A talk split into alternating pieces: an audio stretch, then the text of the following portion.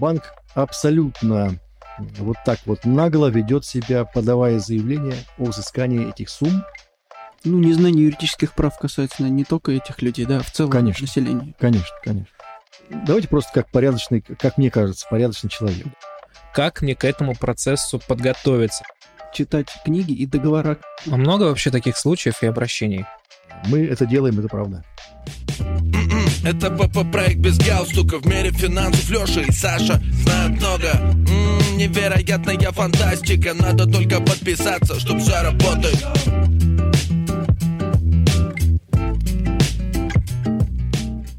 Всем привет, с вами подкаст «Без галстука». Лёша и Саша, и сегодня у нас долгожданный гость. Мы долго обходили такие острые социальные темы, но, видимо, время пришло. Дамы и господа, у нас сегодня в гостях Роман Георгиевич Гребенников, российский политический деятель, депутат Волгоградской областной думы. Но... В прошлом. Все в прошлом. Да. Но ныне руководитель юридической фирмы «Спартак». Роман, вам слово. Представьтесь еще раз, поприветствуйте наших слушателей. Приветствую слушателей, моих замечательных ведущих приветствую. И рассчитываю на то, что у нас будет очень комфортный, при этом деловой разговор. Да, так оно и есть. У нас за столом есть чай. За кружкой чая мы можем в дружеской беседе обсудить действительно яркие и, наверное, даже острые темы. И с чего бы хотелось начать? Расскажите, с какими темами и запросами к вам сейчас приходят горожане и в каких областях им требуется юридическая консультация? Направлений много. Не так давно к нам обратился отец Андрей, настоятель храма, что расположен в Центральном парке культуры и отдыха. Удивительная, дикая ситуация, с точки зрения права дикая. Он ее описал, мы были возмущены положением дел и откровенно хотим максимальным образом защитить ту общину христианскую, которая связана сейчас с этим храмом и с деятельностью отца Андрея. Дело в том, что в силу ряда причин, не буду описывать эти причины, потому что это не... моя, в данном случае, компетенция, этот приход ушел из-под подчинения местного епископа и перешел в юрисдикцию Русской Православной Церкви за рубежом, что совершенно объективно и, так сказать, совершил по воле самой общины христианской и по воле самого отца Андрея. Не будучи в РПЦ, перейти в Русскую Православную за рубежом. Надо сказать, что очень много приходов в западной части России как раз под такой юрисдикцией находится. Это право самого прихода, так сказать, работать с теми, с кем ему комфортно, да? Взаимодействовать по своей конфессиональной части. Но вот как только это свершилось, тут же, как мне кажется, довольно странным, но при этом синхронно началось административное давление на этот приход. Вот перешел он в другую юрисдикцию, и все, и начинается.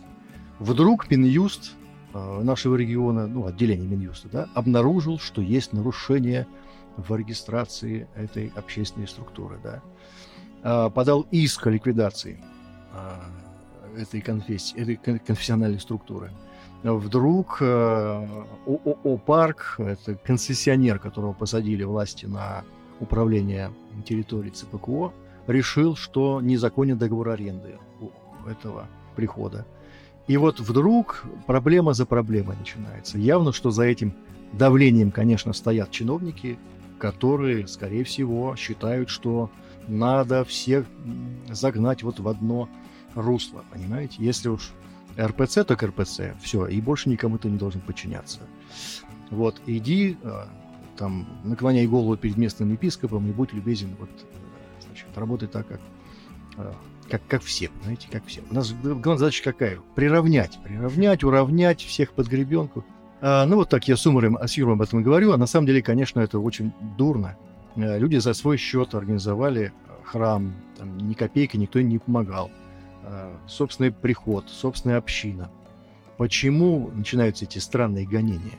Кстати говоря, федеральное законодательство четко говорит, что даже самовольно построенные объекты, культа не могут подлежать сносу. И это урегулировано федеральным законом, постановлением правительства. А тут не только самовольно, здесь даже есть договор аренды.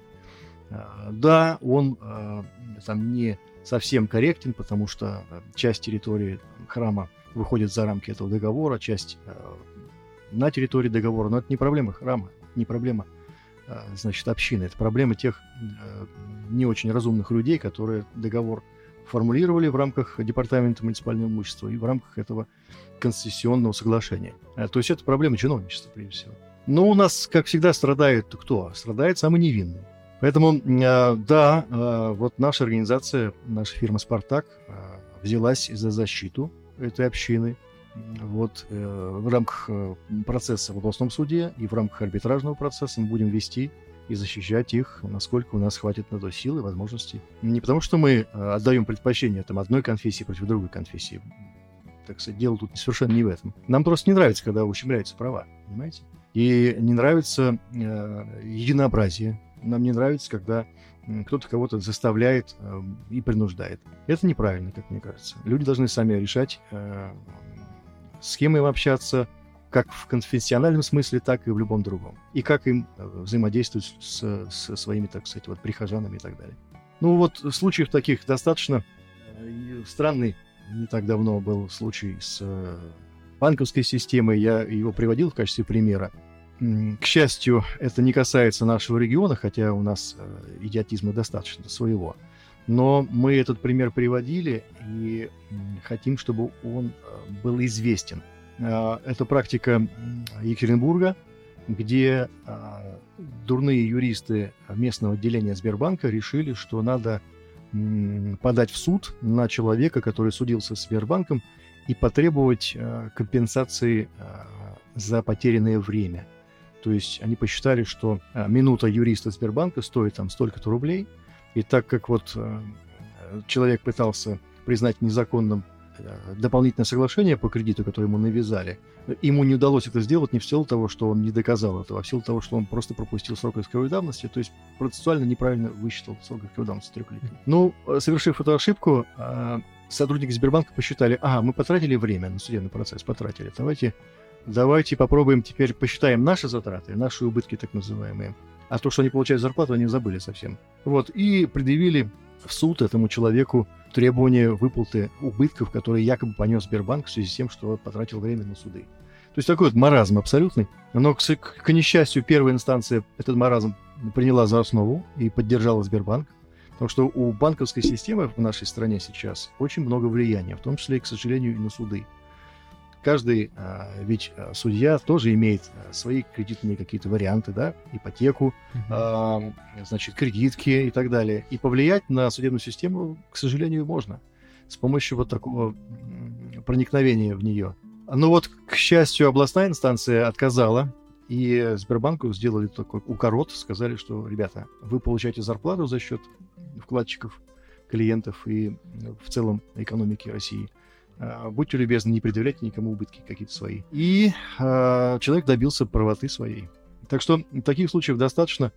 Могу приводить и другие примеры. Думаю, что это впереди еще. Если касаться этого примера со Сбербанком, я, честно говоря, я его не слышал, но хотя различного рода интересных кейсов тоже предостаточно. Мне кажется, если бы сейчас у Сбербанка получилось бы эту идею протолкнуть, то я представляю, какое количество подобного рода дел сразу бы появилось бы в процессе. Конечно. Очень много. Но они просто били бы по рукам тем людям, которые пытаются отстоять свои права, и вдруг что-то не получается, они проиграли дело, да?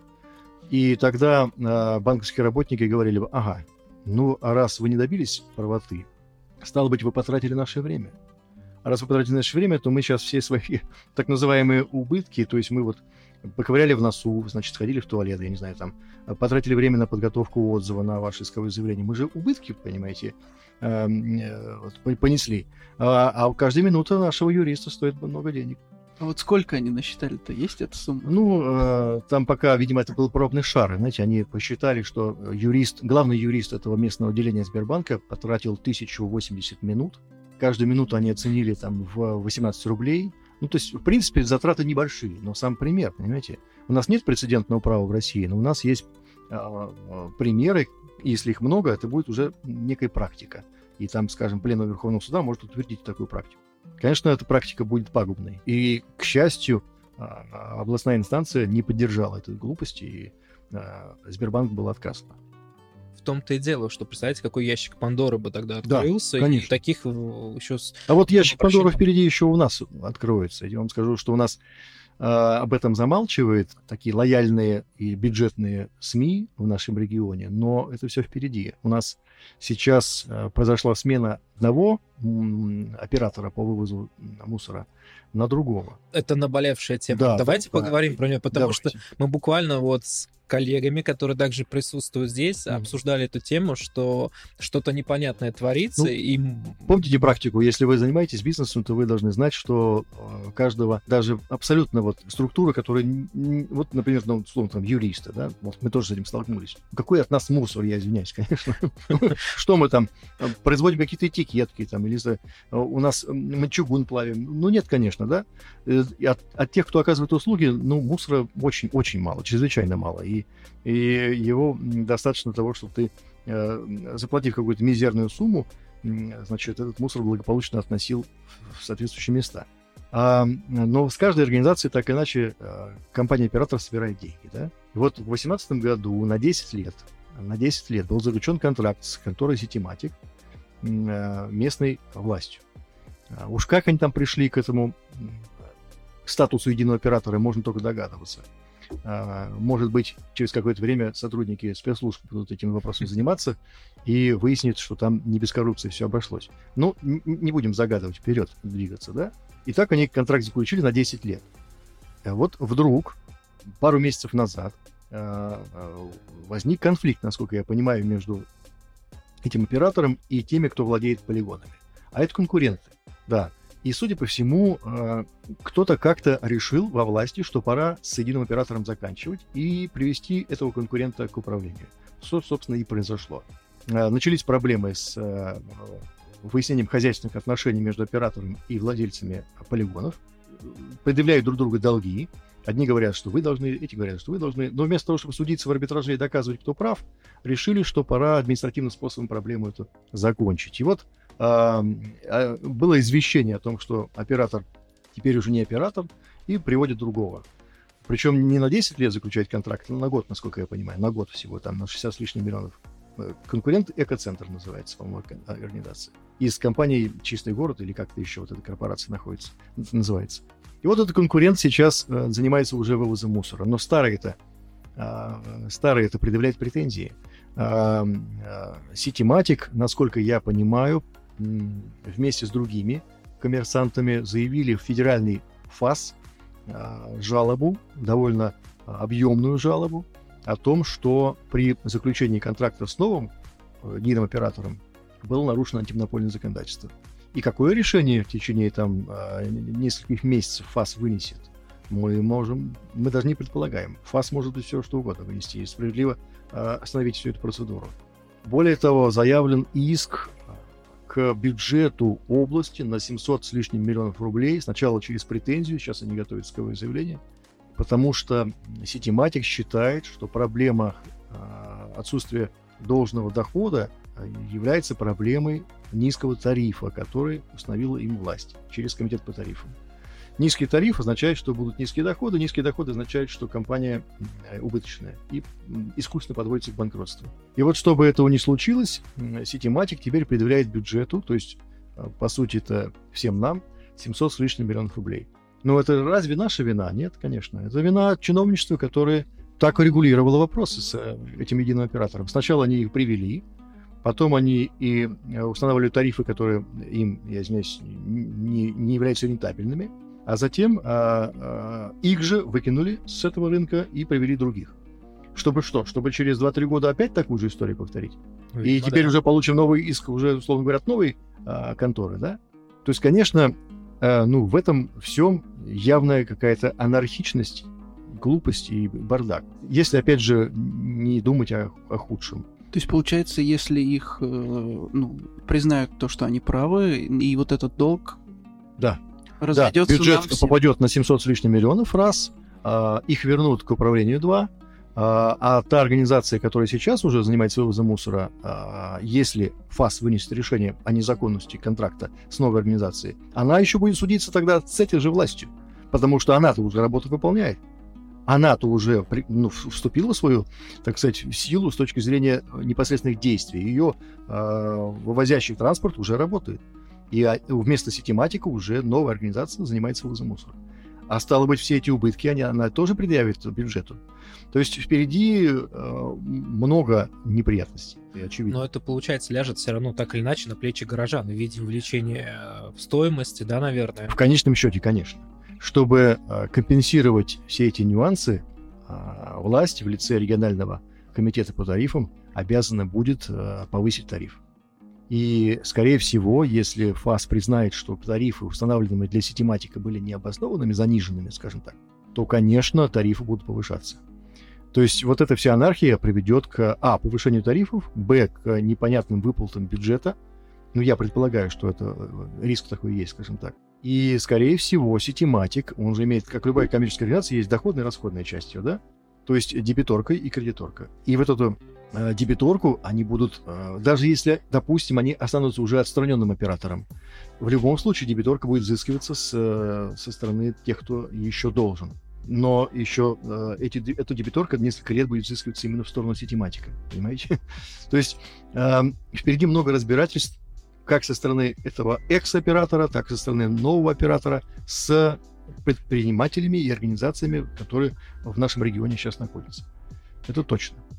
Получается, еще сильнее пострадают самые незащищенные слои населения, да, наверное, в том числе пенсионеры, есть, да, нагрузка ведь на них вырастет. Кстати, вот давайте, наверное, перейдем как раз вот к этой части населения, к пенсионерам, то наверняка и к вам же, наверное, да, обращаются эта категория граждан. Вот с какими в основном они вопросами обращаются? Пенсионеры, как правило, возмущены неадекватной реакцией на свои заявления в отделении пенсионного фонда. Ну, скажем, пришел человек и говорит: вот у меня очень низкая пенсия, я считаю, что ее нужно пересчитать. А ему дает ответ: а у нас за тот период, по которому у вас есть вопросы, нет сведений в индивидуально-лицевом счете. Как так? Разве это проблема моя, говорит этот человек, что у вас там нет сведений в индивидуальном лицевом счете, ИЛЛЦ? Дело в том, что страхователь, то есть работодатель, обязан в соответствующий пенсионный фонд сдавать соответствующие документы о том, что человек работал, и за него делались отчисления. А не сам человек должен бегать, собирать бумажки и приносить в пенсионный фонд, доказывая, что он, ну, не знаю, там, кто там, не осел, там, не баран и так далее, да, а просто человек настоящий. Ровно так же, как, вот, скажем, человек, гражданин, служивший в армии, что в советской, что в российской армии, в зависимости от того, где он там служил в тот период, не обязан доказывать, что этот период службы у него был, да. Это, значит, материалы должны быть представлены в пенсионный фонд, конечно, непосредственно воинской частью и так далее. Вот у нас был пример совсем недавно. Мы осудились, получили положительную практику. Судья встал на сторону гражданина, когда мы доказали, что неправомерно сотрудники пенсионного фонда не учитывали время службы человека. Затем он вышел с, значит, срочной службы и работал в системе исполнения наказаний в рамках минюстовских полномочий. Этот стаж тоже не учтен был. И получается, что, конечно, перспектива получения пенсии у него была очень грустной. То есть пенсия будет очень маленькой.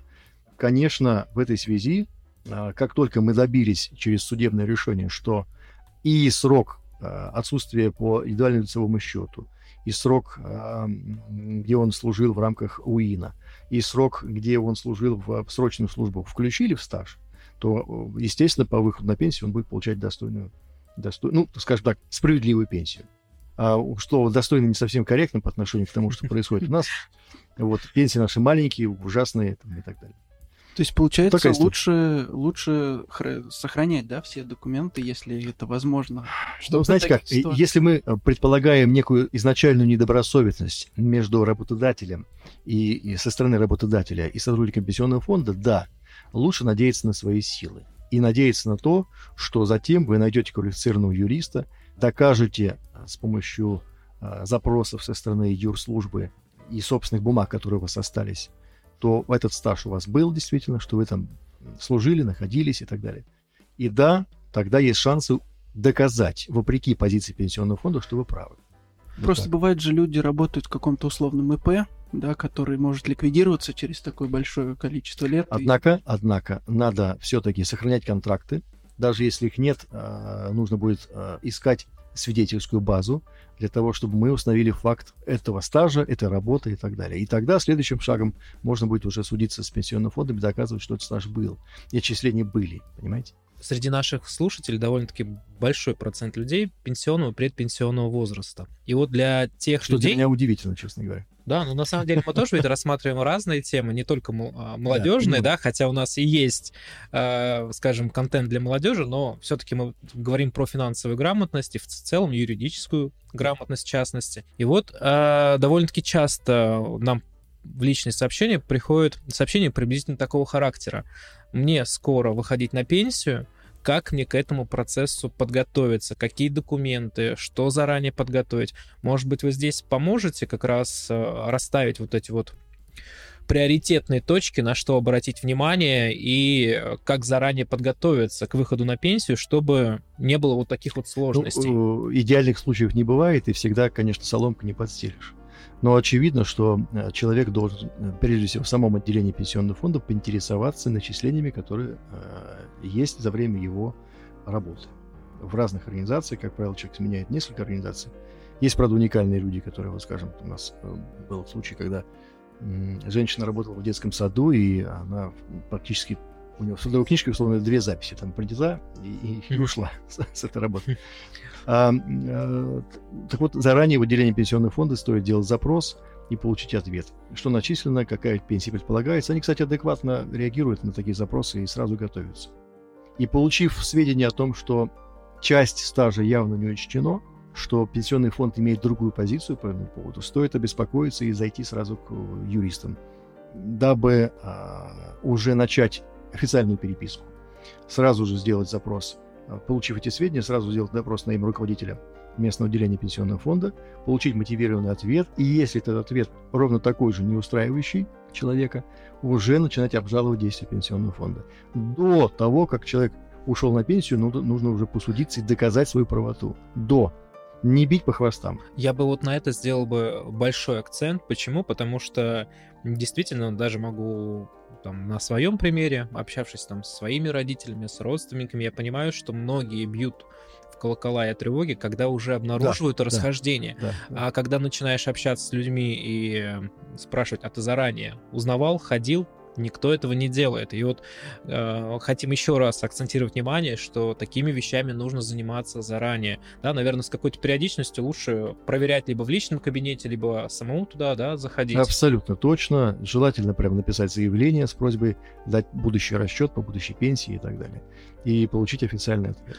Кстати, что касается, опять же, пенсии, раз уж затронули, мне кажется, такая тоже животрепещущая тема, как вообще сейчас она правильно рассчитывается? Ведь там же были изменения в пенсионной реформе.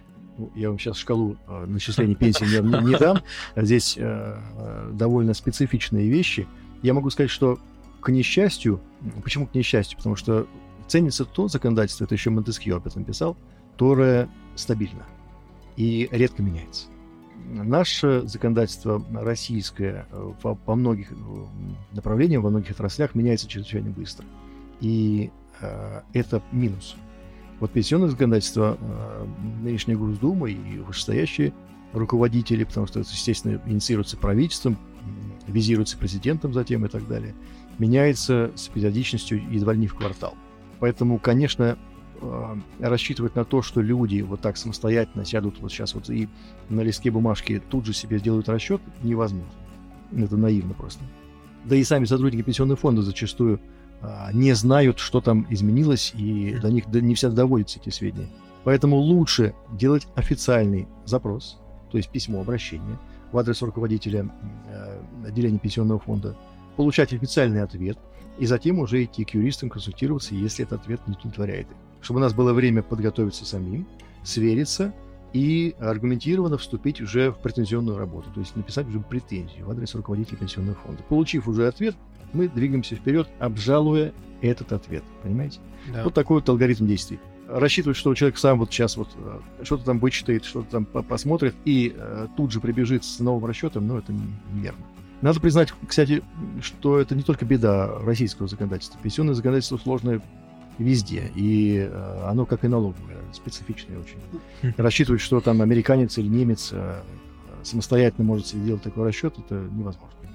Я бы хотел вернуться и одновременно объединить две темы, банковскую и вот пенсионеров. Они часто попадают под мошеннические действия. Конечно. Есть ли у вас такие обращения и как они рассматриваются? Потому что вот мы со стороны, мы с банками работаем, видим, как бы, к сожалению, часто какой ответ.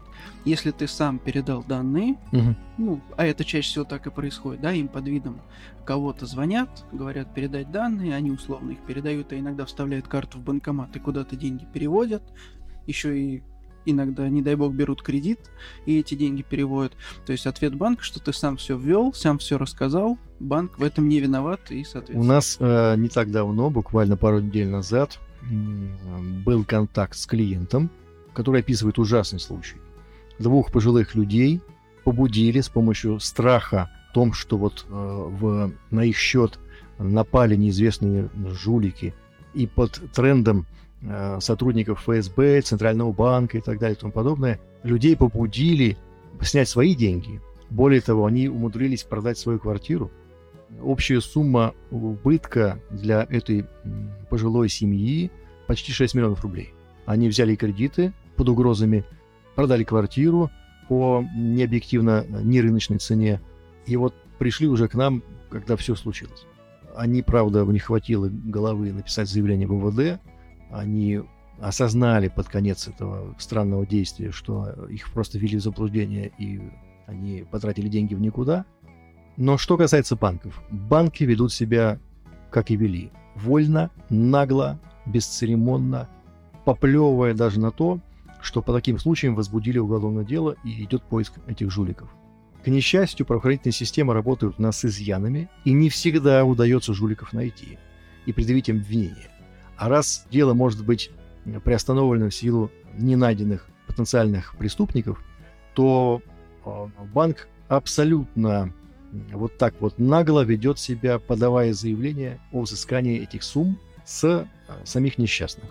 И мало того, что они обманут эти люди, еще и банку будут вынуждены выплачивать соответствующие деньги.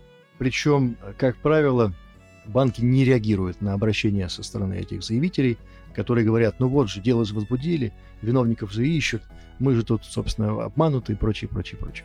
Плевать им на позицию наших граждан. Это, понимаете ли, одно дело африканским странам списывать долги, понимаете, а другое дело наши госбанки не желают списывать такие вот липовые кредиты тем пострадавшим, которых обманули. Поэтому что здесь делать в этой ситуации?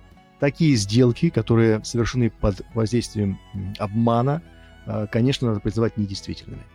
И в этой связи банк сам должен был проверить, почему человек так действует, на основании чего у него была служба собственной безопасности. Как правило, у таких банков есть такие службы. И более того, могу сказать, что, конечно, я не следователь МВД или Следственного комитета, но как человек, обладающий достаточным опытом и 20 с лишним лет назад закончивший юрфак, могу сказать, что в 90% случаев, с моей точки зрения, подобные кредиты жулики выдают обманутым людям при участии некоторых сотрудников банка. Ну, не бывает так, чтобы человек пришел и... Ну, редко такое случается, что человек пришел, не имея на руках практически никаких документов, и вдруг ему спокойно выдают потребительский кредит под гигантский процент. Вот попробуйте самостоятельно получить в банке кредит. Нормальный человек будет мучиться, чтобы получить этот кредит. Бумажки будут приносить, справку 2 НДФЛ будет приносить, доказывать свои доходы. Недели две будет просить кредит в размере миллиона рублей, а то и больше зачастую. И очень часто отказывают. А тут вдруг пожилая пара, мягко говоря, с пенсионным, доходами, да, идет и получает приличную сумму, свыше миллиона рублей. С чего это вдруг банк решил так закрыть глаза на очевидные пробелы в доходности этих людей и выдать эти суммы? То есть, конечно, существуют, как мне кажется, элементы сговора между некоторыми недобросовестными сотрудниками банков, жуликами, которые обманывают пенсионеров, как и многие других, которые на это дело ведутся. Но даже вот все несчастье случилось. Всегда есть выход, правовой выход. Мало того, что надо, естественно, подтвердить, что обратились с заявлением ВВД и дело возбуждено, нужно судиться, признавая эти сделки недействительными, доказывать, что сделки совершены под воздействием обмана, и в этой связи избавляться от претензий со стороны таких банковских финансовых структур. Иначе человек рискует не выйти из этого финансового тупика. И единственное, что ему останется, это подготовить документы, заявлять в суд о потенциальном банкротстве. Это тоже возможно, банкротство, но это не панацея. Не панацея. Не факт, что суд спишет эти долги. Вообще, когда говорят, давайте бегом банкротиться, людей, как правило, обманывают. Это не автоматические гарантии того, что судья примет решение о списании долгов. Он может сказать, стоп, подождите. Так у вас еще есть возможность поработать, у вас есть возможность получить дополнительные доходы. Чего я должна списывать-то? И многие такие обманутые люди, даже подав заявление о банкротстве, не получают списания. Так что судиться с банками нужно, бороться с банками нужно, и делать это чем своевременнее, тем лучше.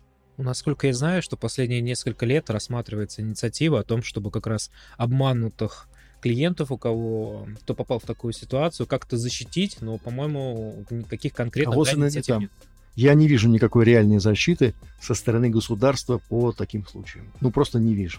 Понимаете, я не вижу, как списываются долги разного рода с государством, что меня возмущает, конечно, ужасно. Но я не вижу... Давайте откровенно. Вот парень, заключив контракт в рамках СВО, с него происходит списание долгов? Вроде бы заявляли, что должно быть. Нет. Насколько я понимаю, там замораживается просто. Да, совершенно верно. Хитро поступает наше государство, и вторе ей поступает финансовая система. Просто мораторий накладывается на выплаты. То есть у тебя долги как были, так они и сохраняются. А вот ты прослужишь, такая логика государства, ты получишь деньги, кровью своей их заработаешь в конечном счете, да? Отдай банку, будь любезен, а как же? То есть конечно, это дикая ситуация. Вы, условно говоря, отправили на фронт сотни тысяч людей. Но не думаю, что какие-то проблемы для наших банков списать их долги, чтобы они обнулились. Пусть он послужит с пониманием того, что у него нет за плечами долгов, что у него нуль, что он, с чистым сердцем, делает свое дело и служит Родине. Но нет. Как только ты приходишь после мобилизации, как только ты, или контракт у тебя завершен, тебя снова пригласят в банки и скажут, месяц прошел, будьте любезен, начинай платить, дружище. Что это за маразм, понимаете? А мы говорим о том, что кто-то защищает тех, кого обманули. Тут по логике-то спешите долги тем, кто служит Родине, с оружием в руках, причем служит Родине, в очень непростой ситуации. Но этого не происходит. Это к слову, о реальной поддержке людей. Я, конечно, считаю, что это просто возмутительно. Мы списываем долги. У меня был пример. Я еще был главой города, да? Кто только не звонил по поводу очередного банкротства завода «Красный Октябрь». А завод «Красный Октябрь» был должен городу Волгоград. Пусть ваш юрист поменяет позицию, пусть ваш юрист на процессе банкротства, не так будет активен, и так далее, и тому подобное. Из Москвы звонили, требовали, настаивали. А уже 5-я или 6-я процедура была банкротства завода «Красный Октябрь». Что вы думаете? И заводу выделялись деньги, госбанки выделяли деньги. Все долги же списаны, все же хорошо, понимаете? А банкроточное предприятие, что такое банкроточное? Значит, списание долгов и перед бюджетом всех уровней, и перед банками. Это миллиарды рублей, миллиарды. И таких заводов-то достаточно по всей стране, которые благополучно обанкротились. Как заводы они существуют, то есть производство работает, но в юридическом смысле долги списаны. А это означает, что на миллиарды рублей попали бюджеты всех уровней. Федеральные, региональные, муниципальные, банки, естественно, списывают эти долги. А тут человек пошел кровь свою проливать где-нибудь под Херсоном и так далее, а ему говорят, не-не-не-не-не, ты придешь, голубчик, и через месяц начинай платить. Это, честно говоря, это справедливо. Я считаю, что, конечно, следующим шагом Госдумы, Совета Федерации, правительства, президента должно быть обязательно списание с таких ребят долгов. А у нас списание происходит, знаете, когда? Либо он погибает, либо возвращается инвалидом первой группы. То есть, практически лежачий, что называется. Вот только в этом случае. Очевидно, что он уже просто не способен ничего вернуть, потому что он просто, так сказать... Ну, это страхование, наверное, да? Нет, мы говорим о списании долгов именно перед банками. Именно перед банками. Мне кажется, здесь очень сложный процесс, потому что, когда вся эта ситуация началась, обсуждалась инициатива о том, чтобы все-таки... Были инициативы. Да, но я, как понял, не смогли договориться на очень высоком уровне, возможно... Не знаю, я не понимаю. Не так много ребят там, все-таки, очевидно, что посчитайте их долги перед Сбером, перед ВТБ и так далее. Там же ключевые-то банки-то, они очевидно же, да? Альфа там и так далее. И все, и произведите списание именно по этим ребятам, чтобы была индивидуальная поддержка каждого парня, который сейчас там служит. И он должен, естественно, понимать, что долгов у него нет. Служи дальше, честно, спокойно и так далее. А вместо этого ему говорят, слушайте, подожди. А много обращений вообще граждан? Обращений много, но, как правило, они просят в силу резкого снижения доходов населения, они просят бесплатности. Mm-hmm. Мы, естественно, не можем позволить себе жить в альтруистическом стиле, и, конечно, вынуждены говорить о том, что да, у нас небольшая плата за консультацию, но она должна быть. У нас были акции, когда мы давали бесплатные консультации по ряду социальных проблем, но понятно, что это не может быть вечным. Хотя да, конечно, обращений много. Сейчас все больше и больше новая проблема поступает на первый план. Она выходит. Это проблема невыполнения обязательств своих со стороны Минобороны и воинских частей перед ребятами, которые служат в специальной военной операции, проходят свои, дни сейчас. Это и контрактники, это и мобилизованные, которые жалуются на то, что им не выплачивают вовремя. То, что публично объявлено, то не выплачивается, да не всегда. Да, неверно высчитываются дни на линии соприкосновения, когда они должны боевые выплаты получать. Неверно высчитываются те средства, которые должны не получать, когда они уходят на период отпуска и так далее, так называемого. Много вопросов.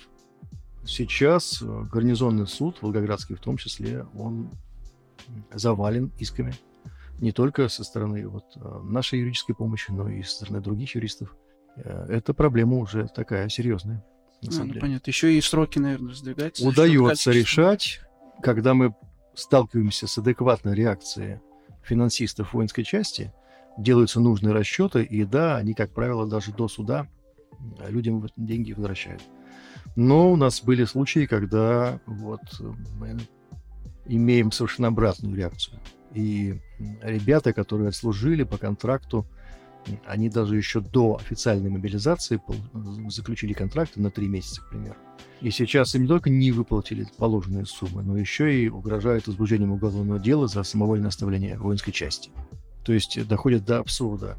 Ты отдал свое время, воевал в самые сложные периоды. Это как раз начало этой специальной военной операции, когда, мягко говоря, было достаточно сложностей, такой анархичности, да, в этом вопросе. Не буду сейчас в детали говорить, чтобы нас не привлекали к ответственности за дискредитацию вооруженных сил, да, но было всякое, скажем так, если слушать ребят, которые, будучи контрактниками, там служили. Они возвращаются домой, а им объявляют: ваши контракты действуют, ребята. Как же так? Говорят, условно говоря, Ваня, Петя, Коля, вот же 3 месяца, вот по полгода, вот же там я заключил на 9 месяцев, а вы меня пытаетесь снова туда отправить. Я больше не хочу. Я контракт исчерпал, сроки свои закончились этого контракта. Они ему говорят, нет же указа об отмене указа о частичной мобилизации от 21 сентября 2022 года. Его же нет. А там пункт 4 говорит, что контракты, заключенные до начала частичной мобилизации, должны действовать до момента завершения частичной мобилизации. И некоторые, не все, но некоторые представители Минобороны, командиры воинских частей и даже некоторые сотрудники военной прокуратуры считают, что так как нет указа президента об отмене того указа президента 21 сентября 2022 года, то, стало быть, пункт 4 вполне себе действует, и мы вас никуда не отпустим, короче говоря. И некоторые просто вот вовне каком-либо процессуальном порядке являются задержанными, там и сидят на гаутвахте, так сказать, под непонятным статусом находятся в воинской части.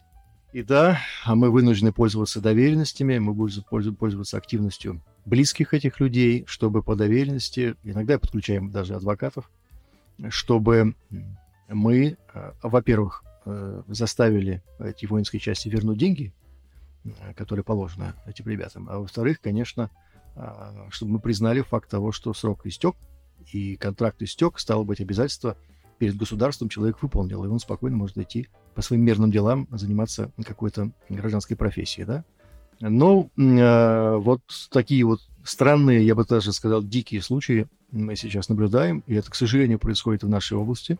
Сейчас уже из плоскости гражданско-правовых исков вопрос перетекает в уголовно-правовую специфику, потому что по некоторым этим ребятам возбуждены дела за так называемое самовольное оставление части, хотя ничего незаконного они не сделали, они просто, сдав оружие, получив соответствующие документы, написав рапорт о том, что истек контракт, они благополучно ушли из воинской части, на что имели полное право. А мы сталкиваемся с тем, что даже тогда, когда парень этот, отслуживший по контракту, а срок контракта истек, написал рапорт, от него рапорт даже не принимают. Просто не принимают, и все. Ему некому отдать этот рапорт. Они вынуждены идти и по заказной почте, через почтамп отправлять командиру воинской части. Ну вот до такого доходит, понимаете? Слушайте, вы сначала отдайте людям все, что положено. То есть выполните свои обязательства. Боевые отдайте, по срокам посчитайте, что все человек получил. А потом уговаривайте его на новый контракт. И говорите, вот, ты должен... Ну, нет, не должен. Давай мы тебе делаем предложение и служи дальше. Но когда человеку выкручивают руки просто, во всяком смысле, да, и говорят, ну, нет, вот ты просто обязан, потому что мы так трактуем указ президента. Вот Минобороны, министр Шойгу говорит, частичная мобилизация завершена, план по мобилизации исчерпан, он завершен.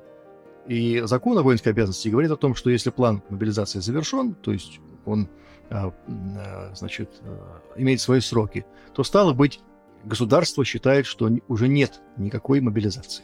Указ-то действует, потому что есть другие пункты, которые касаются уже не непосредственно призыва, да, по мобилизационной службе. А вот командиры нижестоящие считают, что ну что такое мнение президента или мнение министра обороны? Ну нет.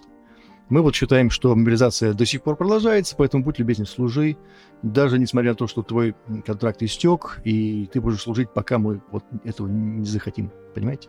А много вообще таких случаев и обращений?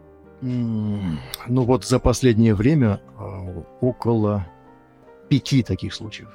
Это с учетом того, что мы не можем, конечно, охватить весь регион, и понятно, что и о нас не знают все жители области. Поэтому могу сказать, что, скорее всего, таких случаев значительно больше. И еще, что меня тревожит, не все же, во-первых, знают о своих правах. Те ребята, которые сейчас служат, далеко не доки с точки зрения защиты своих прав и не осведомлены о действительно нормах закона о воинской обязанности и воинской службе, да? И о том, что на самом деле указ президента не требует, чтобы они служили бесконечно, пока кто-то в воинской части считает, что указ президента до сих пор действует в этой части, да? Пункт 4 действует. Мобилизация давно завершена, а им рассказывают, служите бесконечно, да? Пока вот мы так решили. Поэтому, скорее всего, если донести до контрактников срока контрактов, которые истекли, правду, то таких случаев будет значительно больше. Они просто справедливо сдадут оружие и уйдут на гражданскую службу. Там, или, получается, там, просто люди не знают своих прав. Люди не знают своих прав, конечно, да. И некоторых, уверен, я не могу доказать это, потому что у меня нет доказательной базы, но я предполагаю, что некоторых угрозами возбуждения уголовного дела просто заставляют заново подписывать контракты.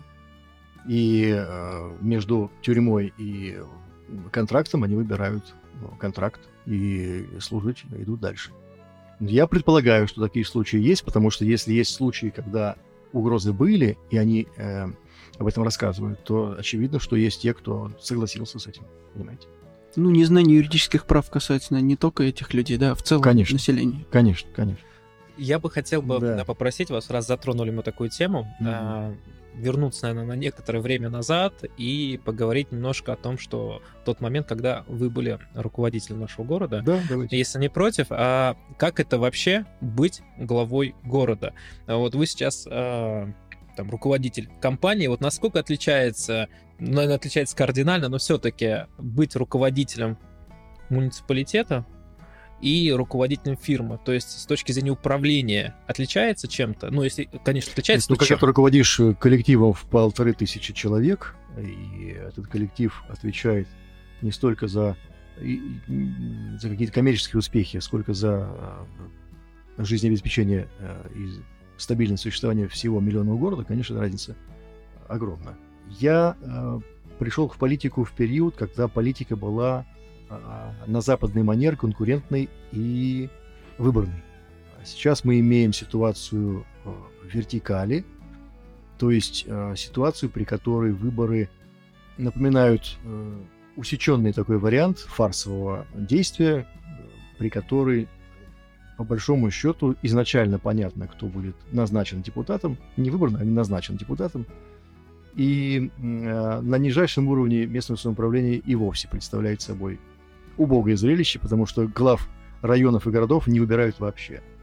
Выборы уничтожены с помощью федерального и регионального законодательства в органы местного самоуправления на уровне районов и городов.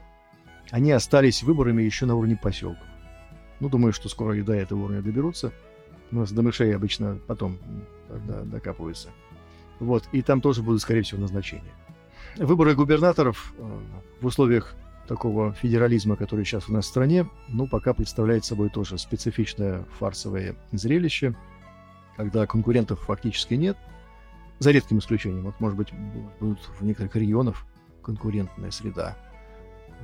А в большинстве случаев, как у нас, например, конкурентов искусственно не бывает. И в руках человека находятся полностью все бюджетные структуры, бюджетное телевидение, радио, полностью ресурс. Соревноваться с таким человеком абсолютно бесполезно и бессмысленно. Любой вменяемый человек это понимает. То есть мы говорим о чем? В условиях, когда ты ничего не решаешь, решают все за тебя. Быть как бы главой в как бы администрации очень легко. Ты, в принципе, пешка, просто выполняешь чужие указания. А работать, когда над тобой конкурентная среда, под тобой конкурентная среда, и ты в рамках иной среды находишься, в условиях конкурентности реальной. Ну, например, там, меня часто критиковал губернатор. Я критиковал губернатора, потому что хотел, чтобы нормативы отчислений на бюджет Волгограда были больше в рамках областного бюджета. Но при этом мы, так сказать, соревновались в положительном, что называется. Вот кто-то хотел там лучше сделать что-то там в Дубовке или в Волжском, а мы делали что-то в Волгограде и показывали, что вот, смотрите, есть конкуренция. Сейчас этого элемента, в принципе, нет, потому что главы муниципалитетов – это продолжение государственной власти. Они не самостоятельны, не независимы, они не выбраны людьми, они назначены фактически. Думаю, что им сейчас полегче. Да. Хорошо. Когда ты ни о чем не думаешь, просто выполняешь указания, то ни о чем. Знаете, я, возможно, выскажу точку зрения, ну, может быть, нелицеприятно, но я наверняка уверен, что у многих она такая есть, что руководителям очень высокого уровня быть легко, что они там ничего не делают. Вот можете описать вот рабочий день мэра города Волгоград, но, допустим, на своем примере вообще, как он был построен, во сколько начинается и что вообще происходит? Я знал разных руководителей, и каждый ведет себя по-разному. Я знал руководителя области под фамилией Максюта Николай Кириллович. Он появлялся на рабочем месте в 7 утра. У него было 15-20 минут на чтение газет. За прошлый день он смотрел прессу. Это что важно, на самом деле, знать, что пишут. А тогда была конкурентная среда, повторяю, и пресса писала очень разные вещи. Это сейчас дует все в одну дуду, и никакой критики ты ни от кого не услышишь. А тогда было все по-разному. А затем он уже приступал к планеркам. У него 7:30 был на встрече замгубернатора по финансам, затем в 8 утра другие заместители. И я уже как тогда депутат, был в том числе и председателем областной думы, попадал к нему на 9 утра на встречу. И он заканчивал рабочий день где-то в районе 9 вечера.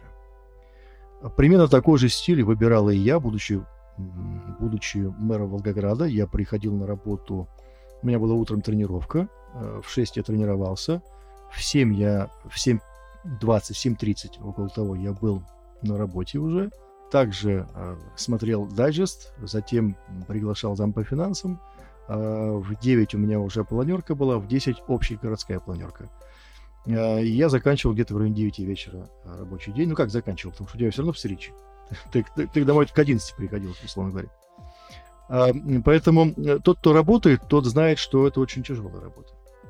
Но я знал и других. Вот после того, как закончились выборные мэры, начались наемные ставленники, марионетки. Их, по-моему, в городе сменилось 7 или 8 человек уже. Ну, вот один парень приходил, мужчина. Я не хочу фамилию называть, чтобы не оскорблять его. Он, по-моему, к 10 приходил на работу. И в районе 4 он уже уезжал по делам. У каждого свой стиль, понимаете? Еще раз, наемным и подчиненным всегда легче, потому что ты отвечаешь не перед людьми. Ты приезжаешь на Красный Октябрь или там на Спартановку, или на улицу Паласовскую Красноармейского района, тебе наплевать, что думают эти люди. Потому что главное, что думает о тебе губернатор. Он же тебя привел-то. Понимаете? Поэтому где надо быть? А рядом с кем надо быть? Кому надо говорить хорошие слова или подливать в рюмочку нужные вещи? Начальнику. А что там думают на улице Паласовской? Да плевать, понимаете? Ну вот для нынешней системы вертикали, раньше это называли монархией, сейчас называется вертикаль. Соподчинение, она одна. Выглядит как картина именно такая.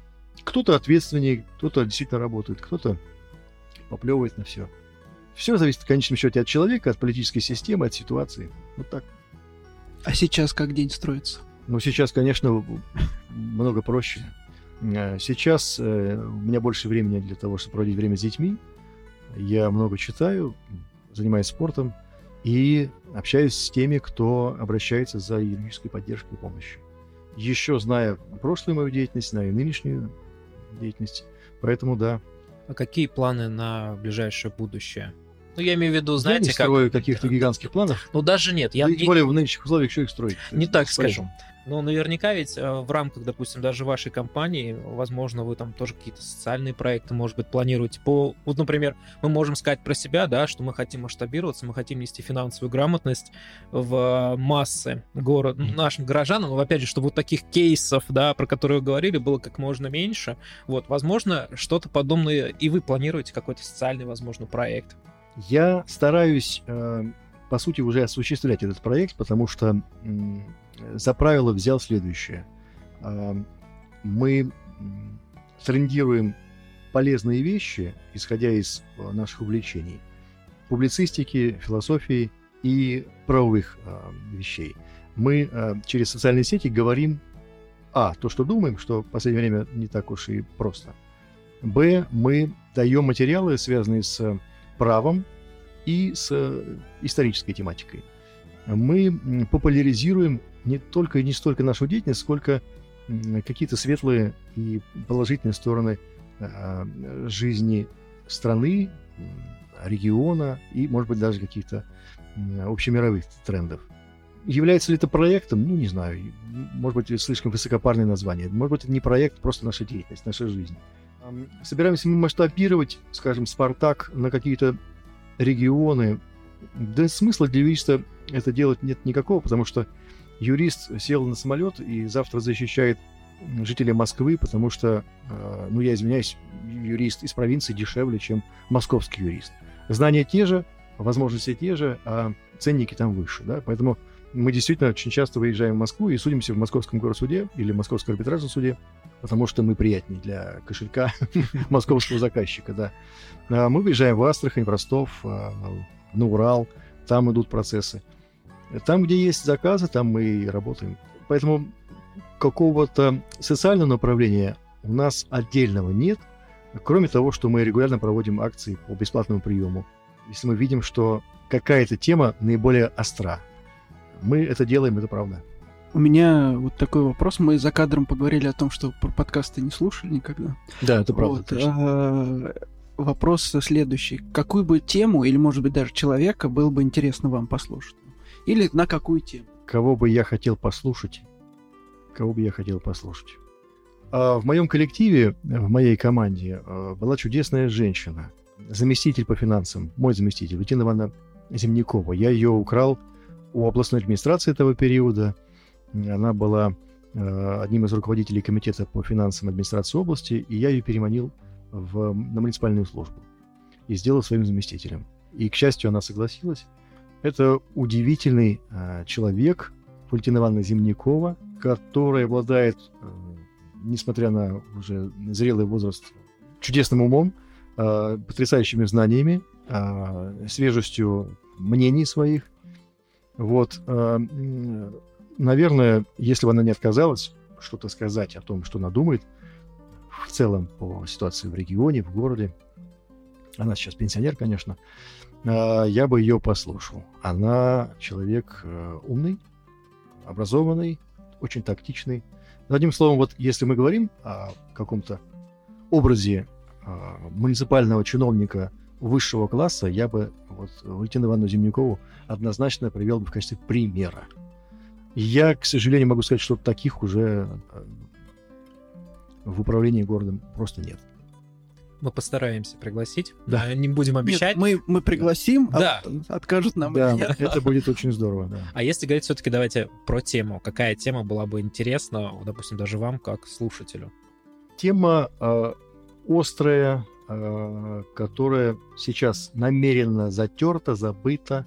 Это тема возврата к прямым, конкурентным, честным, прозрачным выборам глав муниципалитетов. И Волжского, и Волгограда, и Камышина, и любого другого сельского района и так далее. Представляете, даже в условиях нынешней государственной монополии на медиаресурсы, даже в этой парадигме, если сейчас провести соцопрос, 2/3 людей скажут однозначно за прямые выборы.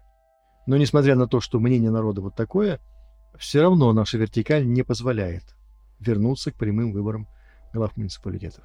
Поэтому дело совершенно не в моей перспективе, карьере. Я не собираюсь возвращаться в эти вещи в условиях того, что сейчас происходит. Но я очень хочу, чтобы при моей жизни, тем паче при жизни моих детей, у России появилось снова местное самоуправление. Нам снова вернули возможность выбирать глав муниципалитетов. И у нас появилась политическая и финансовая независимость у местного самоуправления. Потому что доходит до дикости. Мы почему-то имеем право прямым тайным голосованием самостоятельно выбирать президента России, да? Но почему-то главу Дубовки мы выбрать не можем. Понимаете? Нет у нас такого права. Или главу Камышина. Почему? Или еще в рамках Конституции, например, есть элемент оседлости. То есть президента России можно выбрать, если он проживает в России не менее 25 лет. 25 лет. И только после этого у тебя появляется право стать кандидатом в президента России. 25 лет надо прожить в России. А чтобы стать наемным менеджером главой Волгограда через решение городской думы, не надо никакого ценза оседлости. В Волгограде можно вообще не жить. Или чтобы губернатором Волгоградской области стать, вообще не важно, живешь ты тут, не живешь. Жил тут, не жил, понимаете? Это разве случайность? Нет, конечно. Самое интересное, что даже не то, что жил, а живешь сейчас или нет. Да, это тоже. Поэтому губернаторами становятся люди, которые никогда не жили в нашей области. Как бы мэрами становятся люди, которые никогда не жили в Волгограде. И это плохо, на самом деле. Это очень-очень плохо. Ну и, наверное, последний вопрос нашего сегодняшнего выпуска. Какие, наверное, советы либо рекомендации вы дали бы нашим слушателям, с точки зрения уже давайте как юрист? Как юрист? Давайте просто как порядочный, как мне кажется, порядочный человек. Да, давайте. Читать полезные вещи, больше читать, заставлять детей читать, не сидеть в телефонах, а читать. Заниматься своей семьей. Банальные вещи про любить друг друга не буду говорить, потому что это вещь такая субъективная. Но семьей надо заниматься, потому что выстраивать семейные отношения – это очень тяжелая наука, я бы сказал, да. Это тяжелый труд. Как человек, который имеет второй брак, могу сказать, что это очень сложно, непросто. Но выстраивать надо. И третий момент, конечно, заниматься своим здоровьем, потому что его за деньги не купишь никак. Вот три вещи. По поводу читать я бы еще добавил, мы часто уже об этом говорили, читать книги и договора, которые подписываются. Да, договора, конечно, читать нужно, да, обязательно. Ну, потому что обычно все первые ошибки начинаются с того, что люди не читают. Да, разумеется. Ни книг, ни договоров точно. Предлагаю на такой ноте и закончить сегодняшний выпуск. Роман, мы вас еще раз благодарим за такую яркую, интересную беседу. Я думаю, наши горожане, да и не только наши горожане, у нас на самом деле есть слушатели в той же Москве, да, точно задумаются над теми вещами, которые мы сегодня обсудили. Надеюсь. Ну, а с вами сегодня были Алексей, Саша и Роман Георгиевич. Всем пока. Всем пока. Всего доброго, парни. Спасибо. Это ПП-проект без галстука. В мире финансов Леша и Саша знают много. Невероятная фантастика. Надо только подписаться, чтоб все работает. Еще раз. Это ПП-проект без галстука. В мире финансов Леша и Саша знают много. Невероятная фантастика. Надо только подписаться, чтоб все работает.